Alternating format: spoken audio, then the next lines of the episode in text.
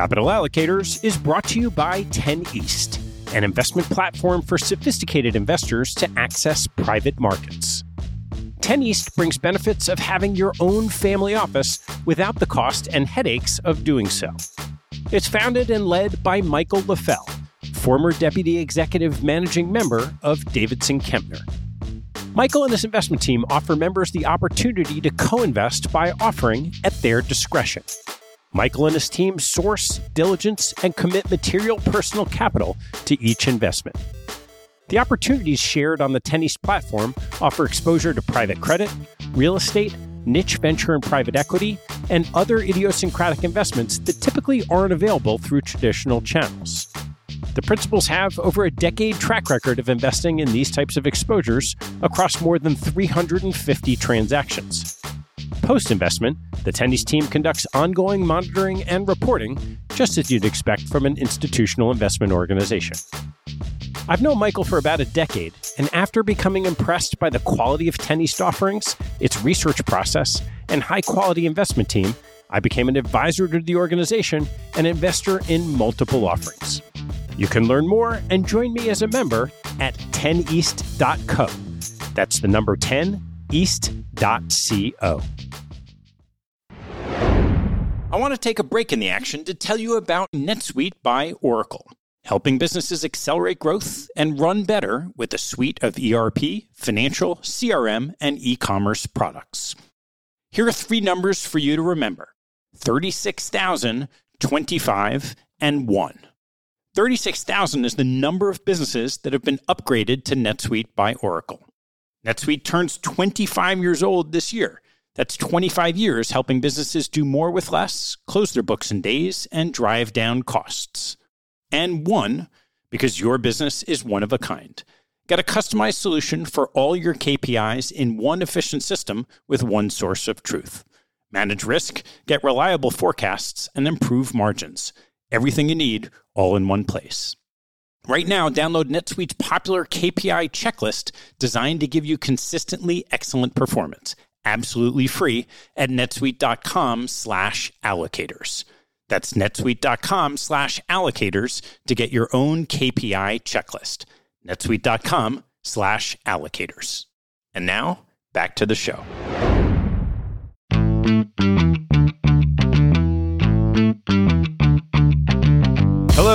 I'm Ted Seides, and this is Capital Allocators this show is an open exploration of the people and process behind capital allocation.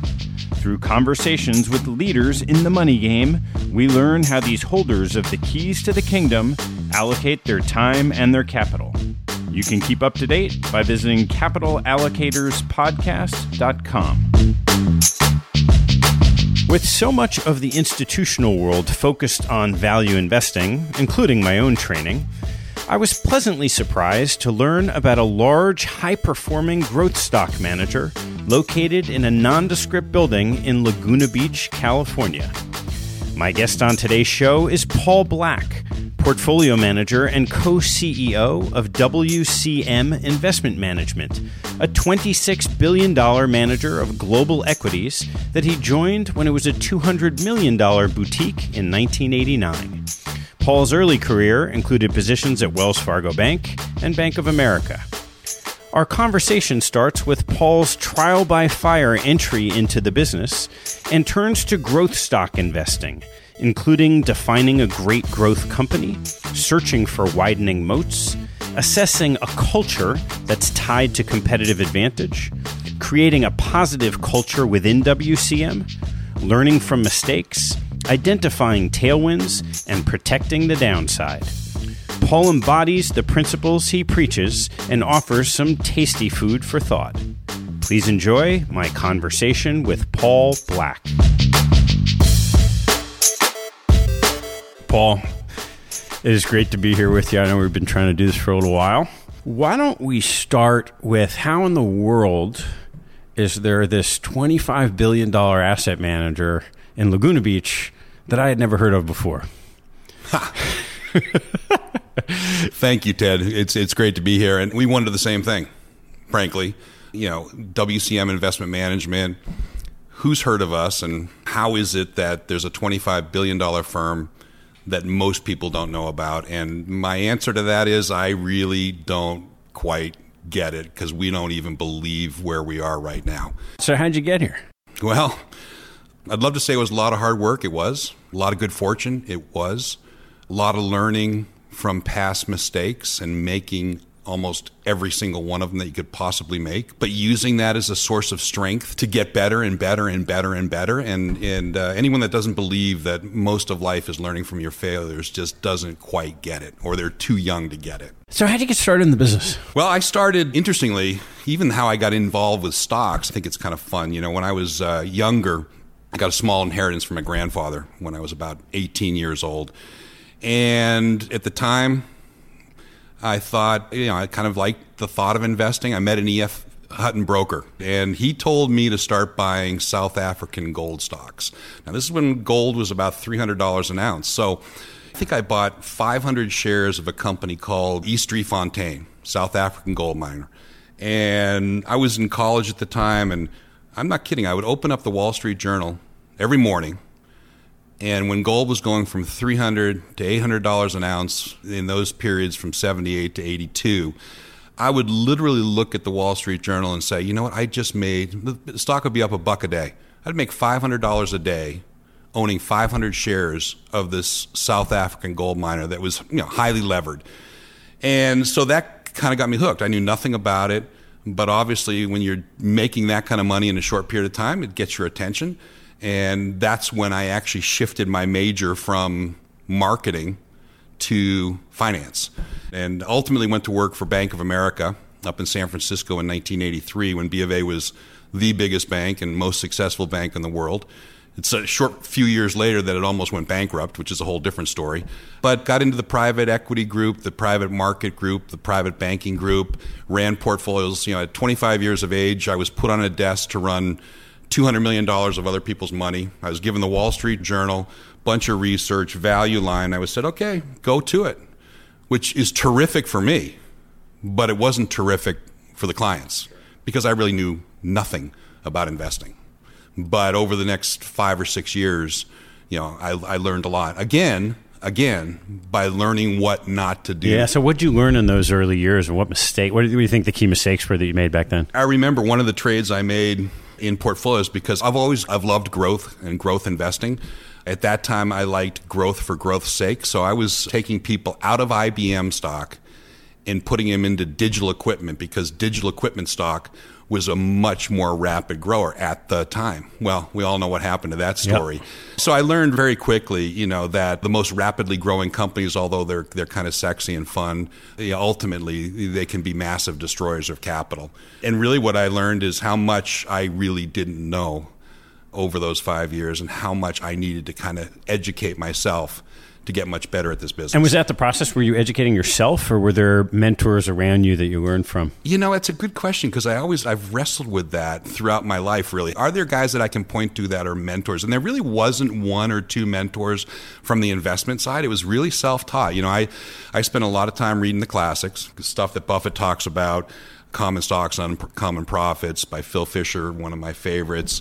You know, obviously you read the chapters on margin of safety and Mr. Market, Intelligent Investor, uh, but a lot of other books along the way. And that's really how I've kind of wrestled through the investment problem. Some mentors, certainly on the business side, that have been really influential, just kind of keeping me in the game and keeping me accountable. That's been a big part of what's happened over my life. So, what happened after those five years? After those five years, Bank of America was sold, or the private bank was sold to Wells Fargo Bank. Spent a couple of years there, really just didn't enjoy the bank, trust department, private bank world. You know, when you're one of 90,000 employees, it's really, it was very hard for me to figure out how I'm going to move the needle. And I wanted to move the needle. You know, it didn't matter if I did a brilliant job or I didn't do a brilliant job, I still got a 3.2% raise. So I wanted to have more ability to control how I was compensated and you know how I grew professionally.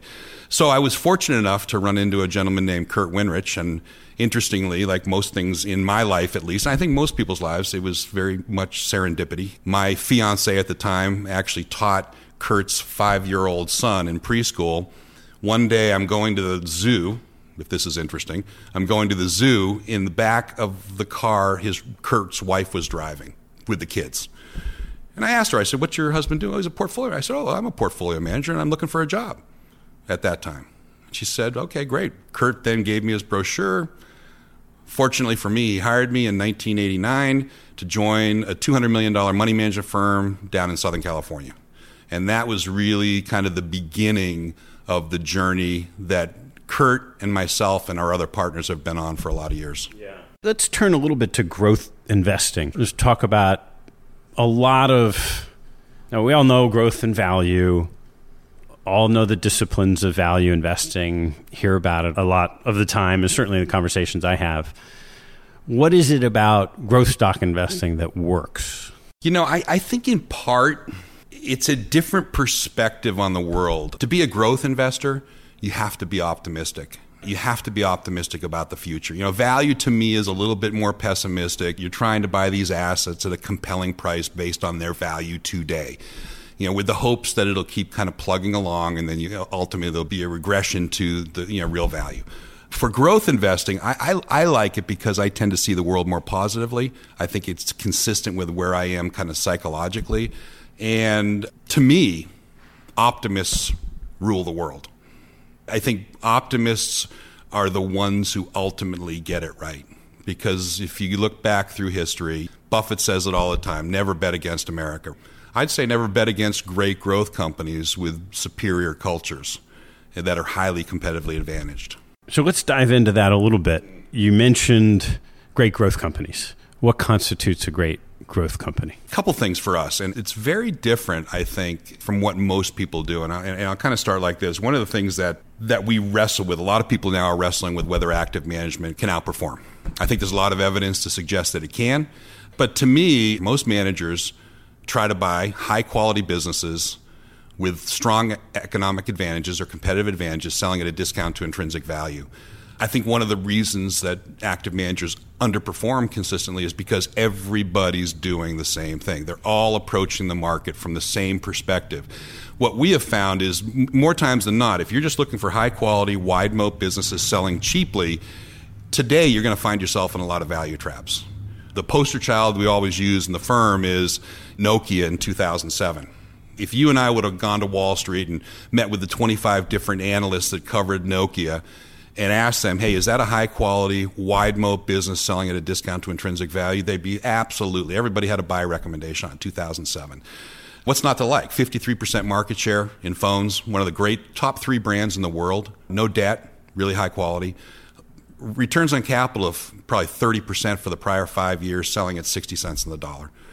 We fast forward today, we ultimately know what happened. Was, you know, and, and our question is, was that really a high quality business? How do you define high quality? To us, it would not be a high quality business because the truth is, while it was a wide economic moat, that economic moat was clearly deteriorating. It was clearly losing its edge and being disrupted, obviously, by the iOS from Apple and then also from the operating system from Android that allowed a lot of companies, cheap China manufacturers, to make phones. So we've made the mistakes in the past of buying high quality, wide moat businesses cheaply. And what we learned because of our mistakes of significantly underperforming the market is you've got to stay focused on the direction of the competitive advantage. Because everybody's business i don't care who it is every organization you're either getting stronger versus your competitors or you're getting weaker. And what you want to do is you want to be able to make the case through pattern recognition and other tools around moat typologies is how we classify it that the company that you're looking to invest in has a strong likelihood of growing its competitive advantage over the next 5, 10, and 15 years. And if you get that right, by the way, I will tell you that any valuation work you do is going to look ludicrously cheap 5 and 10 years out. So that's a huge part of what we do that's different around how we look at competitive advantages. And then the second one, I think that's really significant and very different is we put a huge premium on a corporation's culture. And that doesn't mean, hey, we just want shareholder friendly management teams uh, which usually means they're good capital allocators. What we want is we want to understand the DNA of the business. We want to know what the core values of the business are and how those core values relate to the competitive advantage. Because if you can buy a company where the core values of the organization are aligned with its competitive advantage. Like, for instance, in retail, what do the core values of great retailers need to be? It's got to be about taking care of your people. We use the example of, of Costco versus Sam's Club. Those are two companies in the same industry. The stores look the same. But you look at the financial metrics of Costco, they're twice on every metric what goes on at Sam's Club. You know, same store sales are four or five percent at Costco. There may be one or two at Sam's Club. Sales per square foot at Costco, a thousand bucks, five hundred at Sam's Club. Employee turnover at Costco, twelve percent, fifty percent at Sam's Club. ROIC is a twelve versus four for Sam's Club. What accounts for that? To us, it has to come down to the culture and the values of the business. Where in Costco, they truly care about their people. They want happy employees. In retail, you want happy employees because you and I are going to go in there and we're going to get a great experience and we're going to come back and spend more. It's reflected, and by the way, that whole value side comes directly from the top. Founder of the company, Jim Sinegal, owned a lot of shares but never made more than $300,000 a year. How different is that from companies, other companies where the CEO is making 20, 30, 40 million, or in the case of some uh, CEOs where they get fired and they get a, you know, a golden parachute of $200 million. That doesn't usually bode well for the long term cultural success of the firm. So, to us, the distinguishing characteristic in any investment has got to be determining what those core values are, what, that, what animates that culture, and, and making sure there's an alignment. Let's dive in on both of those. So, on the first, on moats, how do you define and then measure what the company's competitive advantage is? Well, lots of different ways. First of all, what, what indicates historically with money managers, what indicates a moat is obviously some level of return on invested capital. So most managers out there are always screening for some kind of hurdle, a 10%, 11% hurdle on ROIC over the prior five years. What we've actually found more valuable than just the level of the ROIC is the direction there is a one to one correlation between the direction of the ROIC over a five year period of time and stock performance. You know, so if you if you break the market down into five quintiles from the top quintile where they have the most rapidly rising ROICs to the bottom where they have the declining ROICs, there is a one to one relationship between the best performing stocks on the top in the top quintile and the poorest performing stocks. And is that starting quintile. from a certain baseline, absolute level of ROIC from which you want to see growth after that? and that, that makes a good company? No, no. I mean, we prefer a company, frankly, that would have uh, maybe five years ago had a four percent ROIC, growing to five, six, seven, eight. That's a much better investment than a company that's at a twelve percent ROIC that might be stagnant over that period of time and not growing. So there's a huge advantage to to getting that correct. There's a lot of other ways that people talk about moats. Buffett talked about brands when he went from being sort of a classic Ben Graham investor to a right. Phil Fisher investor. How are the other ways that you think about what competitive advantages get incorporated into the kinds of businesses you like? They're the obvious, right? Disruptors, low cost providers, obviously an Amazon. But we've actually developed a number of what we call typologies, moat typologies, that we think are a little bit different. one of them, for example, is a, is a, an outsourced R and D company. We have found when you look at various companies in different industries that we can classify them in certain ways where you don't have to just be specifically in one industry. For instance, there's a company called Core Labs in the portfolio, which is basically ultimately an outsourcer of measuring the, the, the, core samples in gas wells and oil wells. They were once a part of an integrated oil company, but they, because they weren't an essential element, they got spun off on their own. And interestingly, so now what they do is they sell their services to all the integrated drill, all the big drillers and, and, and integrated oil companies.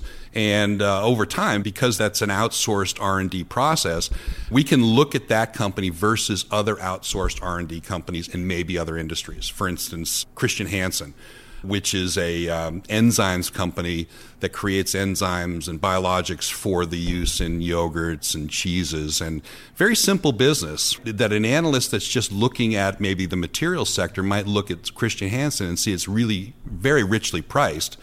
But if you think in terms of it being an outsourced R&D company, our argument would be those types of businesses deserve higher multiples because what they ultimately do, they start at the low end, they're a very low cost part of the process, but then they kind of climb the value chain and they start adding larger and larger services to the point now where Christian Hansen, if you look at Danone or or Yoplait or any of the other you know, yogurt manufacturers, they're really branding companies now. And Christian Hansen is the company that develops the taste and the texture and the caloric content. If you can kind of look at the world more in a generalist sense, you can kind of see these relationships. You know, Core Labs just looking at the energy sector looks expensive Christian Hansen just looking at the material sector looks expensive.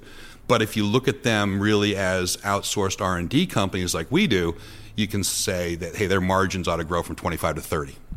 So what most people will see as being expensive, we can actually make the argument they're not. And so you have these businesses with growing moats, and then you also mentioned you started talking about culture. Mm-hmm. Similarly, how do you go out and really assess a company's culture? I think that's one of the most fun parts of our job. And because nobody does it. You know, it's interesting. You, if you look at, you read Phil Fisher's book, Common Stocks and Uncommon Profits, which again is one of the classic. He, it's interesting. He has, I think he has a 25 point checklist on how to analyze a company. And interestingly, of the 25 point checklist, probably 15 points are all qualitative elements, which is just the reverse of what most people on Wall Street do. Most people spend 95% of their time crunching numbers, running DCF models, which, by the way, has zero competitive advantage because you have thousands upon thousands of people doing the same work. Where we can get a massive competitive advantage is by doing the things that other people are not. And you know, so when you're trying to assess a culture, really one of the best ways, if I wanted to, you know, assess GM's culture, and get a you know one of the best things to do is not just talk to the CEO or the CFO, but it would be to hey t- let me talk to people that have left on good terms. Of course, you talk to the suppliers and you talk to vendors and you talk to competitors. It's always good to talk to competitors. Who do you respect? Who do you not respect? But if you can talk to people that used to work there that have left on good terms, you usually get a pretty good picture. Now, what you're doing, by the way, is you're building a mosaic when you're going after culture. A lot of people don't do it because you can't quantify it, right? You can't put it in a box and score it and come up with a scale and a, number ranking. You really have to build a mosaic. One of the things we've done is we actually have worked with a guy named James Heskett, who was a Harvard business professor. Wrote a book called The Culture Cycle. It's, it's actually one of the more interesting books we've read on culture, and there are a lot of them out there. But he's really the, the person that helped us understand that when you're assessing a culture, you've got to look for the strongest companies are going to be companies where the culture, as I said earlier, and the values are aligned with the competitive advantage. We've worked with him, we've hired him as a consultant. He helps us with a series of questions to try to ferret out what the culture is about. Because you know, you just can't walk into a business and say, hey, tell me about your culture. Yeah. Now, now you can, and I'd argue if somebody goes on for 30 minutes on culture, it's important to them. Some people, you ask them, tell me about culture, oh, you know what? Yeah, we work hard you know, okay, you really haven't put a lot of thought into it. But these series of questions, you know, that, what are the and what are those types of questions? One one question that you and I were talking about earlier is, uh, what would you tell a friend about how to be successful in your company? You know, what are the three things you'd tell them to be successful? What's really hard for some new hires to get used to?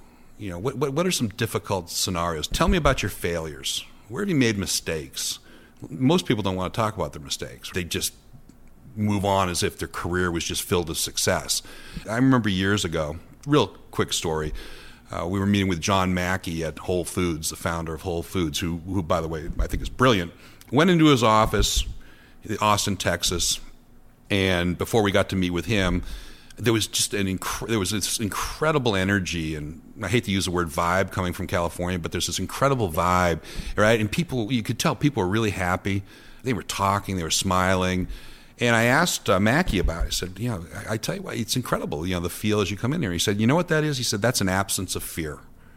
And I thought, okay, absence of fear, that probably means that you can take risks here at Whole Foods and not be afraid of getting banged on the wrist, but you're going to be encouraged to take risks. Probably pretty good for somebody that's selling a lot of consumer products. You figure out different ways to do it, and you know, over the long term, we'd argue that you know, if, if you're if you're allowed to take risks in a business in a healthy way, that's probably going to lead to better returns and better outcomes. And have you ever tried to map out Are there sort of companies that you think have good cultures, companies that have less good cultures, and use in any way kind of data to convince you that your, your instincts are right, that the companies with better cultures will outperform over time? A bit. This is our argument. Our argument is there aren't that many great cultures with alignment to their competitive advantage, but when you find them, you hold them for a long time 10 years.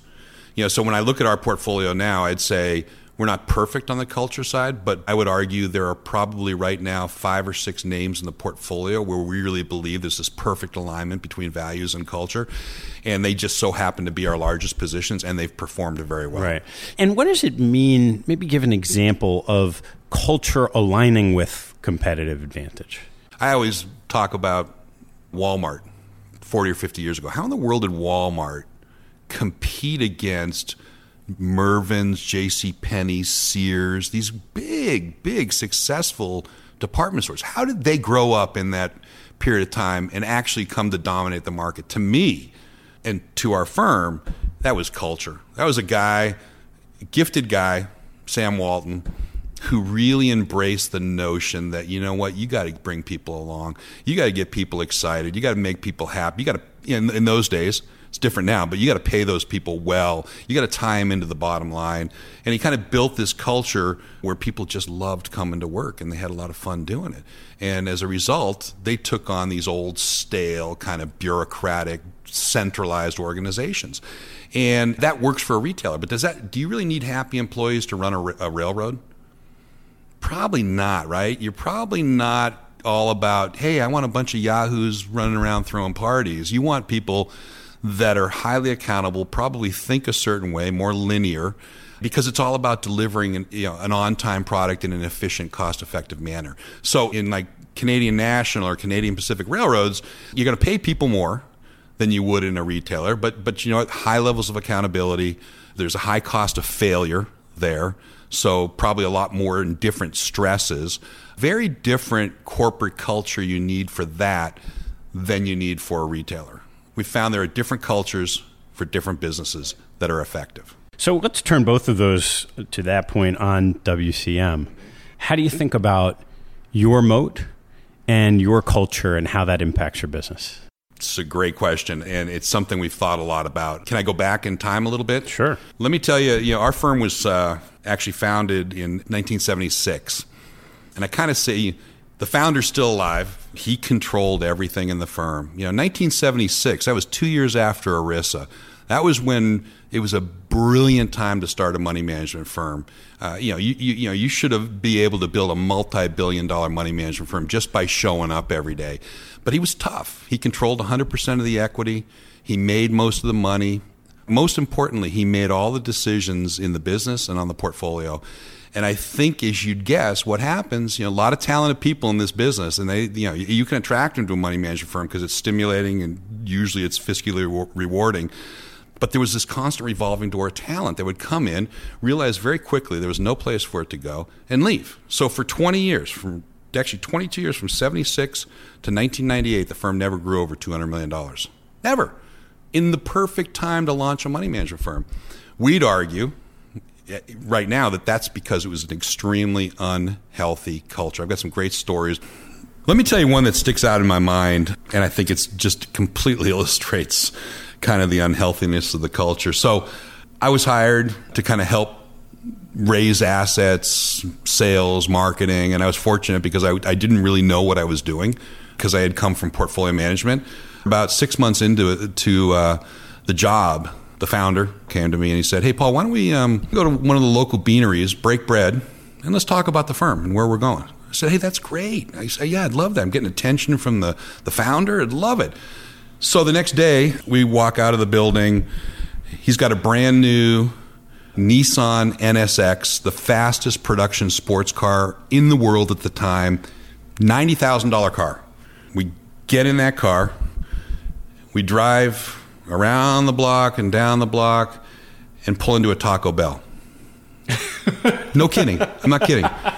We get out of this $90,000 production sports car and we go in, we get in line. Founder goes first, buys his tacos, pays for them. I go next. I buy my own tacos and I pay for them. We then walk out, and you know, in Taco Bell, the seats are small, and you're you're, you're literally about a foot away from the person that you're sitting across from. And in, the founder asked me, he said, uh, "So, Paul, what is it that you need to uh, to really grow this firm, to really make it go?" And I said, "You know, it would be great. It would be great if we had some investment performance." Because we were in the bottom decile for every time period. So it'd be great if we had some investment performance. Well, you know, you probably don't want to say that to the lead portfolio manager and founder of a company. That meeting was over, and as we walked out the door, he said, as he's getting into his ninety thousand dollar sports car, "Hey, Paul, you don't mind walking back to the office, do you?" I said, "Probably not." Walk back to the office in ninety five degree weather, wearing a suit he took off in his sports car, and that was completely emblematic of some of the issues in the organization. I'm not saying he was a bad guy. I'm just saying he was a little bit out of touch. Were you surprised that you uh, that the door wasn't locked on you when you walked when you made it back to the office? I, yeah, I, I really was. So it was a it was just a you know classic example. You know, every day, founder would come in, say hello, go back to their office, close the door and never to be seen again. And the only way you could communicate with the founder, he had a mail slot in his door. You literally had to take a piece of paper and write a note on it and put it in the mail slot. So, you know, not conducive to that's why we're so our offices are wide open. There's no hierarchy. Fun is a huge value because that wasn't fun. And you know what? You didn't get the best out of people because they were not having fun. There were four of us that bought out the original founder in 1998 and I'm not kidding, not even tongue in cheek. What we decided was, hey, what did the founder do? Let's go 180 degrees the other way, and we'll probably build a doggone good culture, right? So what does that mean? That means, you know what? First of all, we're going to share the wealth, and secondly, we're going to be transparent about pay. It's not going to be opaque, but we're going to be. Tra- and, and third, we're going to hire this young talent. And when we figure out that that talent's really adding excess returns to the portfolio, it's going to, they're, they're going to own equity, and they're going to own a decent amount of it. As a result, we've grown from $200 million to $26 billion in assets under management. Great products. I think we do something very different in terms of how we approach competitive advantages and the work we do on culture. But to me, it's the core set of values in our firm that were born out of a tough experience that come down to two things. What are most people's core values? Oh, integrity, dependability, uh, we're not going to steal from our clients.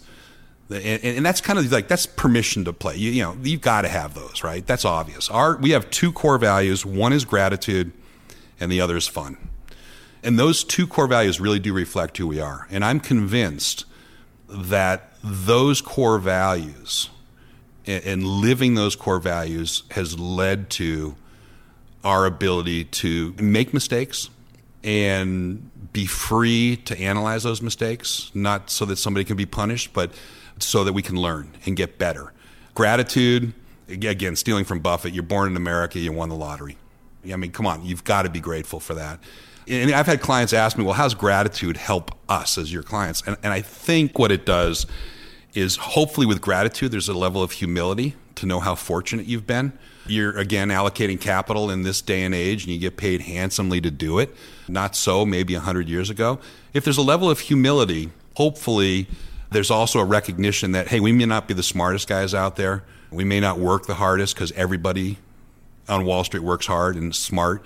But you know what we can do? We can care more about our people.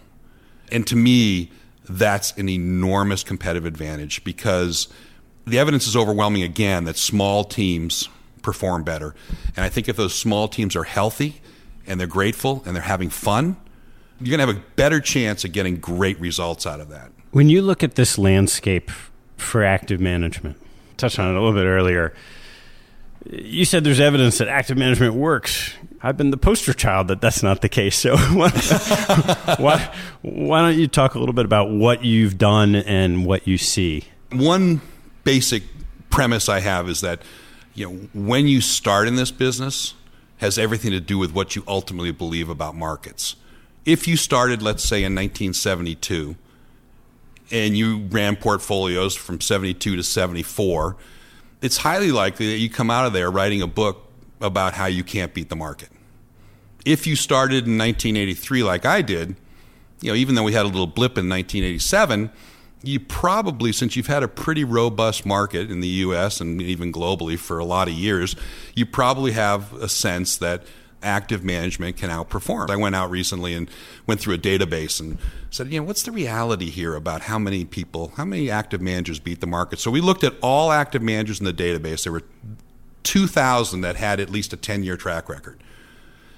And of those 2,000, 50% of them beat their respective markets, whether it's EM, small cap, bonds. What was that time period? That was 10 years. Which 10 years? 10 years ending December of 2017. Oh, okay. Yeah. Tough 10 so, years. Yeah, and, tough 10 yeah. years.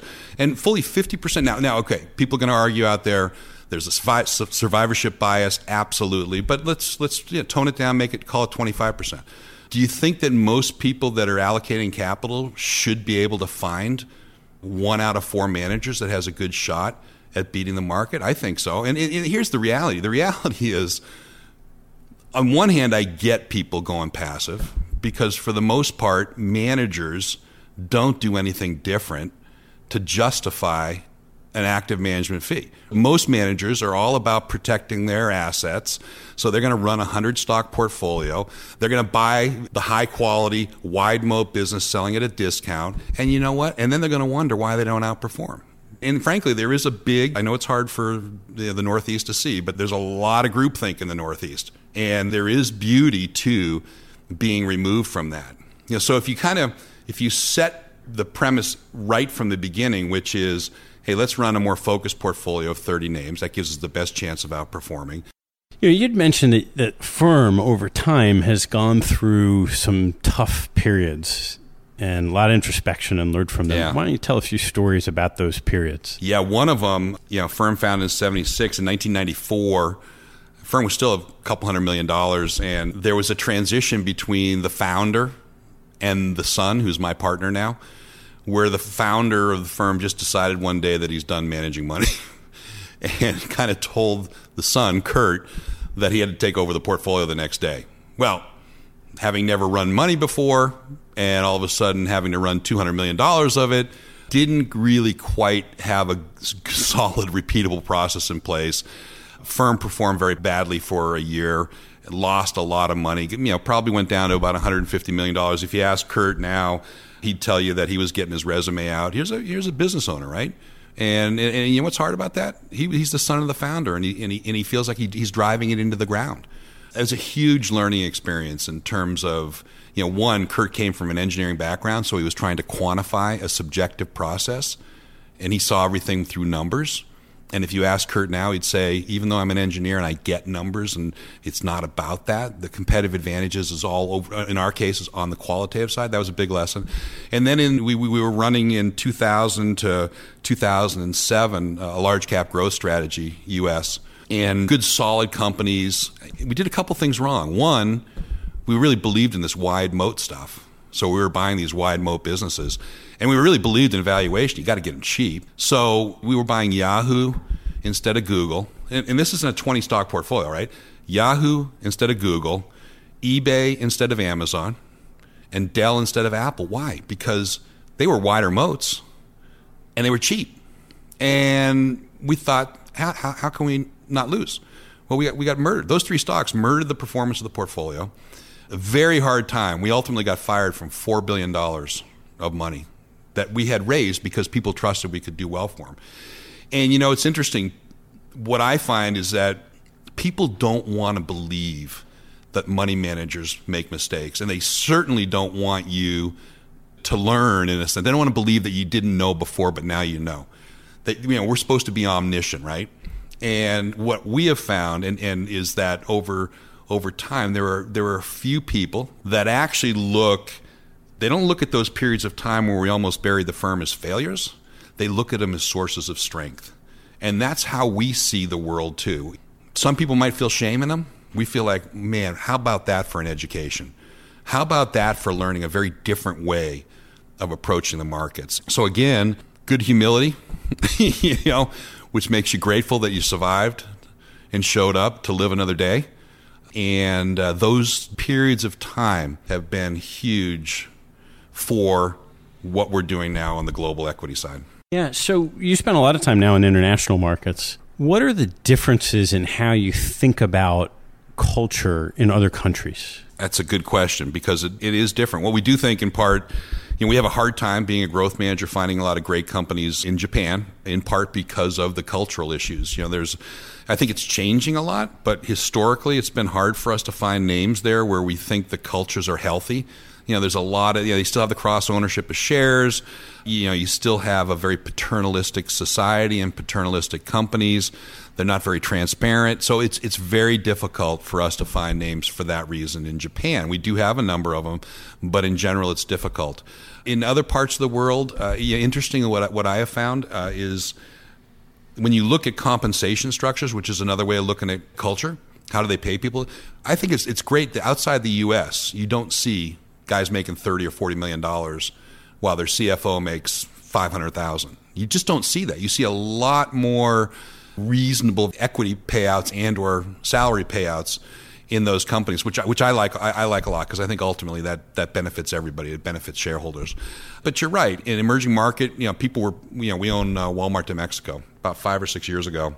I think it was there was a big New York Times piece on kind of the the bribery or the so-called bribery that Walmart was engaging in to get space. Right now, interestingly, what we most people haven't heard is the end of that story, which is it was just big. You know, it just blew up and Walmex was on in flames, nothing came out of it. There, there were nothing was proved. Emerging economies they operate a little differently than a lot of European and, and, North American countries. And things that we would see as being kind of under the table are just normal. So you, there, there is this part where you've got to understand that and, and just make sure that it's reasonable. You know, if you could turn back to growth stock investing as a concept in the ETF world and all the factor, the blowing out of sort of factor products, you hear about value products, you don't hear about growth products. So the notion is supposed to be that value stocks work because they're boring and nobody pays attention to them. And growth stocks, you do get the Google or the Amazon every now and then, but on average, that the growth stocks underperform because people are optimistic and they price them too high. Where does that break down? Or, or is it more that there's a subset of that growth stock universe that you've been able to identify because it's it's clearly worked for you guys. Yeah, I think there's a subset. You know, we're not buying fad names or high, real high price names. We're not buying momentum. It's funny because you know how many years ago, 15, 20 years ago, there were there were a bunch of bunch of multi billion dollar momentum shops, and I can't really think of one right now that is still in existence. So when you think of growth in terms of momentum, I t- completely agree. They were all down here as well, San Diego. No, they were. There was Nicholas Applegate. that's right, Nicholas Applegate, uh, Turner, yeah. Turner Investment Partners. Yeah. Uh, there was a there was a firm, great firm called uh, Duncan Hurst yeah. that, that came out of Nicholas App, or no, actually came out of Security Pacific Bank. Yeah, they're gone. They're gone. And I'll never forget actually one year when. Um, I met with a gentleman at Duncan Hurst, and he was telling he was a marketer, and he said, "Hey, you know, I'm so good at closing business now." He said, "I win all these deals." And I said, "Does it have anything to do with the fact that in 1991 you were up 90 percent?" you know, maybe, like, maybe. But he thought it was about him. That, that gets to my point about humility. He thought it was about him. Like, let's make no, let's not confuse, you know, the issues. So a lot of times in the growth stock universe and, and, the way you approach investing, you're looking for certain tailwinds in right. trends and sectors. Right. What are the things today that you're excited about? It's hard to bet against China. It, it really is. You know, now we're not loaded up in China. We've got a couple of names in the portfolio. One of them is Tencent. It's really, really hard to bet against China. You know, I know people don't always believe the numbers that come out of China I was there in 1981 as a student. And in 1981, there wasn't a car on the street. There wasn't one building. There weren't any hotels. There weren't any restaurants. People were driving black bikes everywhere. You come back today, they buy more cars per year than the U.S. does. There are beautiful buildings across Shanghai and Beijing and other major cities. So I don't know what the growth rate is, but it's extremely high. It's extremely high. And quick little story about one of our ideas around investing kind of globally is we really like to own businesses in countries that are optimistic. And it, goes back to my earlier comment the optimists win. I was in China four years ago. and we met with a group of doctor students, medical students. And I asked the question, what motivates you? What gets you up in the morning? And they said, you know what motivates me? These are 20 year old students. What motivates us is to be like America, to be as successful financially as America is.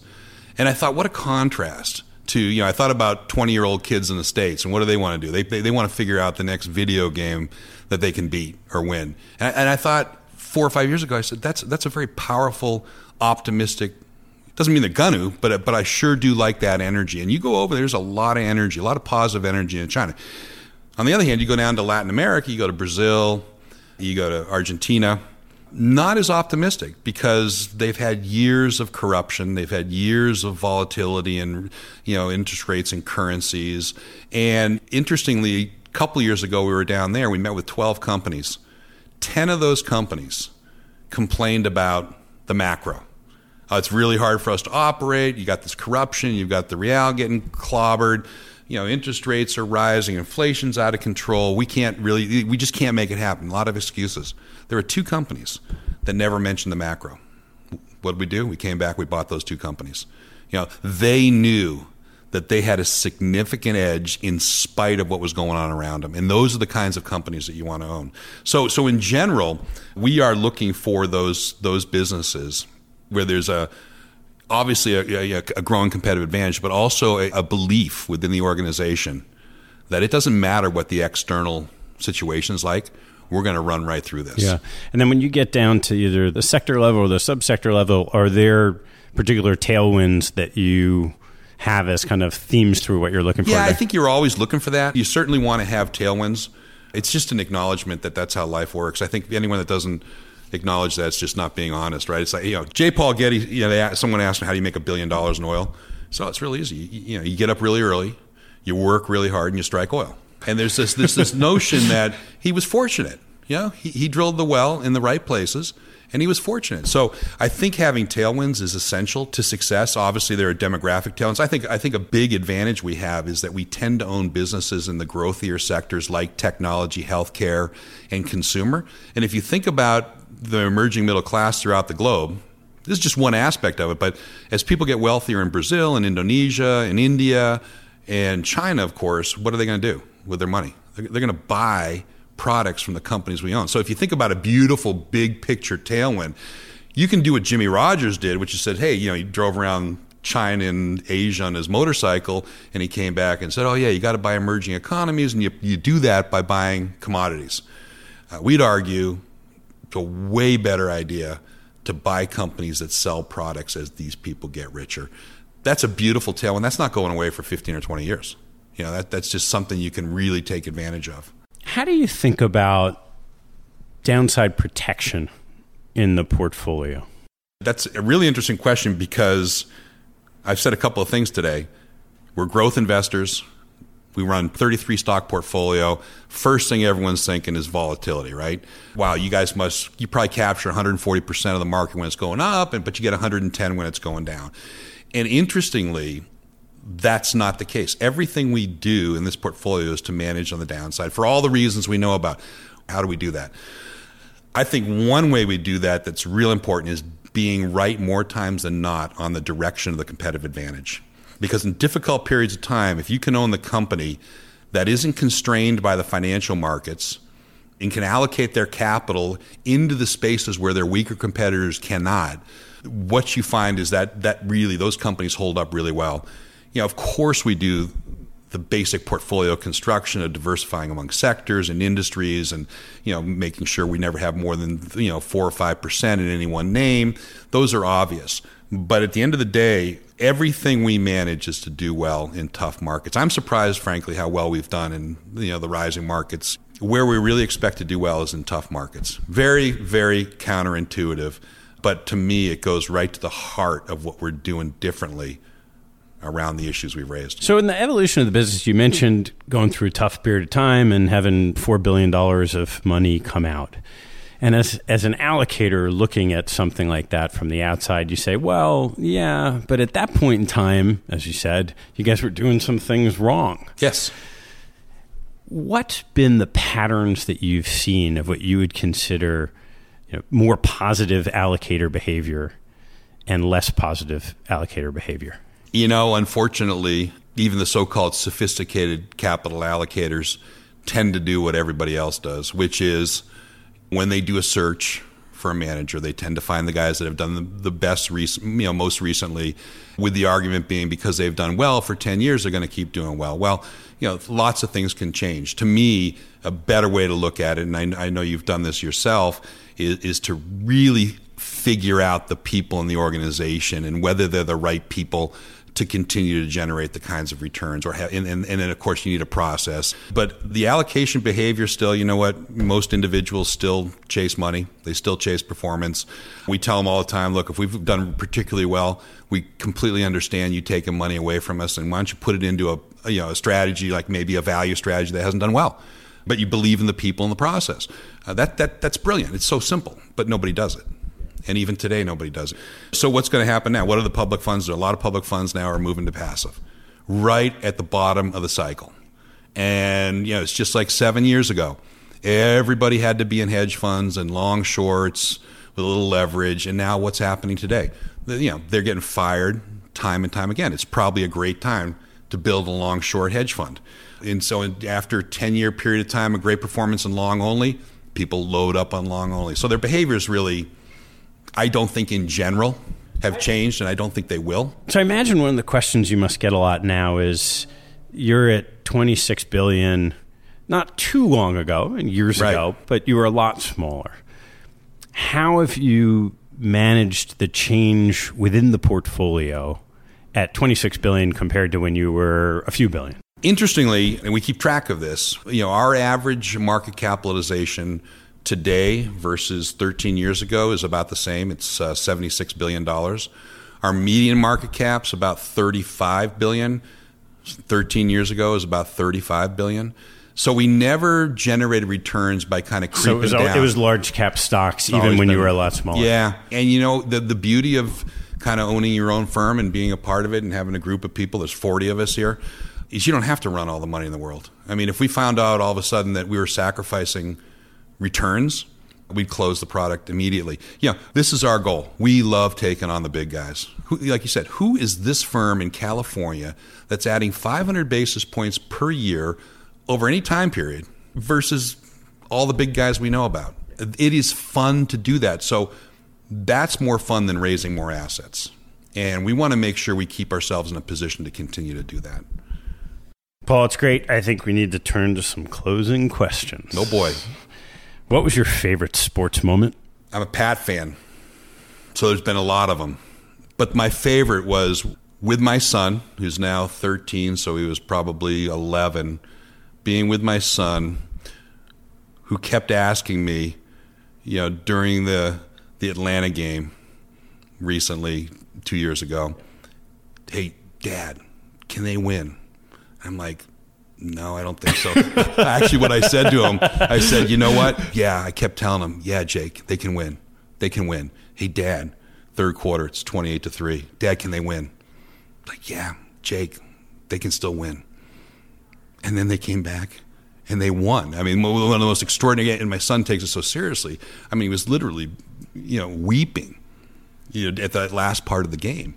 And then, you know, you know, they won, embraced, really one of the great moments. Of course, being a Boston fan, I mean, 2004 when they win the World Series for this time, phenomenal. But I, but sharing it with my son, yeah. highlight. Yeah. What teaching from your parents has most stayed with you? Showing up.